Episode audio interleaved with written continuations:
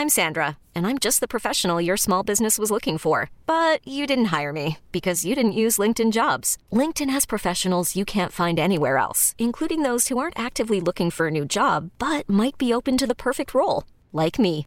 In a given month, over 70% of LinkedIn users don't visit other leading job sites. So if you're not looking on LinkedIn, you'll miss out on great candidates like Sandra. Start hiring professionals like a professional. Post your free job on linkedin.com/achieve today.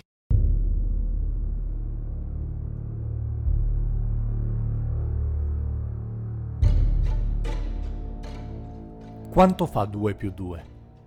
4, diremmo. A meno che qualcuno non ti modifichi il cervello.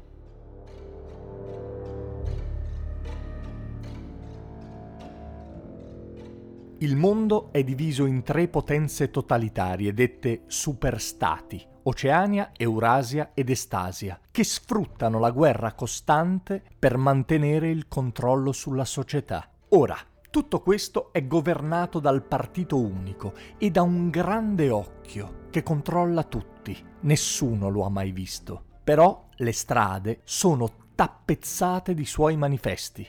Tutti lo chiamano il Grande Fratello.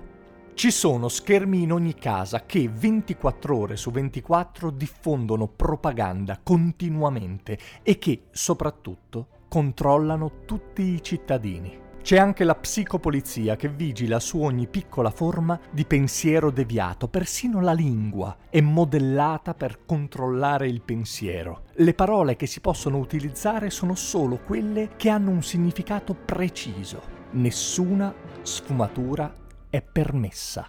Letteratura e storia vengono continuamente controllate in modo che non possano rivelare qualche difetto dell'unico partito costantemente al potere. Addirittura poesie, canzoni, romanzi vengono prodotti automaticamente da una specie di macchinario che combina le parole.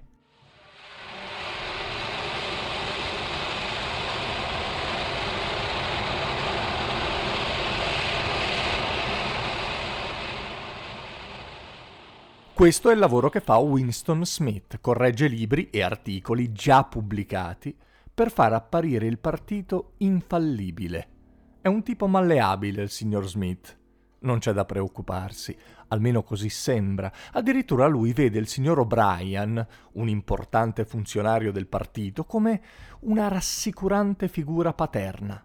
Però c'è una piccola falla.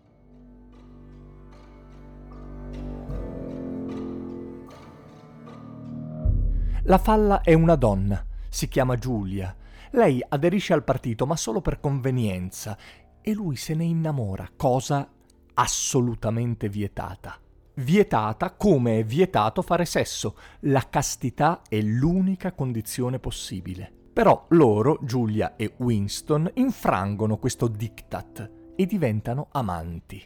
Questo rivela che nella mente di Winston c'è qualcosa che non va. Persiste una piccola resistenza ad accettare il bispensiero, così si chiama l'unica forma di pensiero accettabile. Giulia e Winston aderiscono ad un'associazione clandestina che si chiama La Confraternita. Forse, pensano, un altro modo di vivere è possibile ricevono un libro proprio da O'Brien che espone l'ideologia dell'organizzazione, quindi la confraternita, pensano loro, è presente anche nelle alte sfere.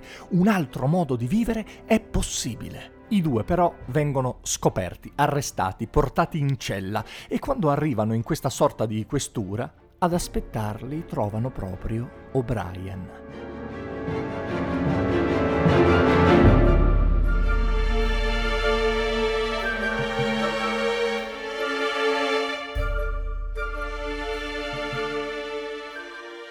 È un membro della psicopolizia e il suo compito ora è quello di incidere nella mente di Winston il bispensiero.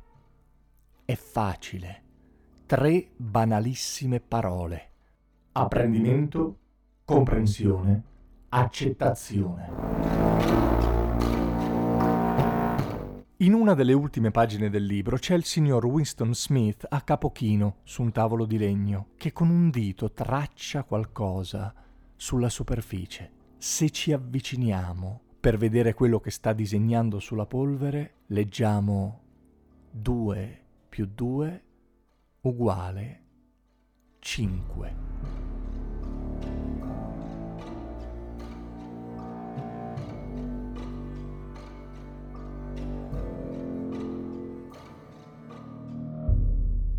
Io sono Simone Repetto, se vi va mi trovate su tutti i social oppure se volete propormi collaborazioni, suggerirmi nuove idee o commentare semplicemente i miei podcast, lo potete fare su Telegram lasciandomi una nota vocale a chiocciola sire10.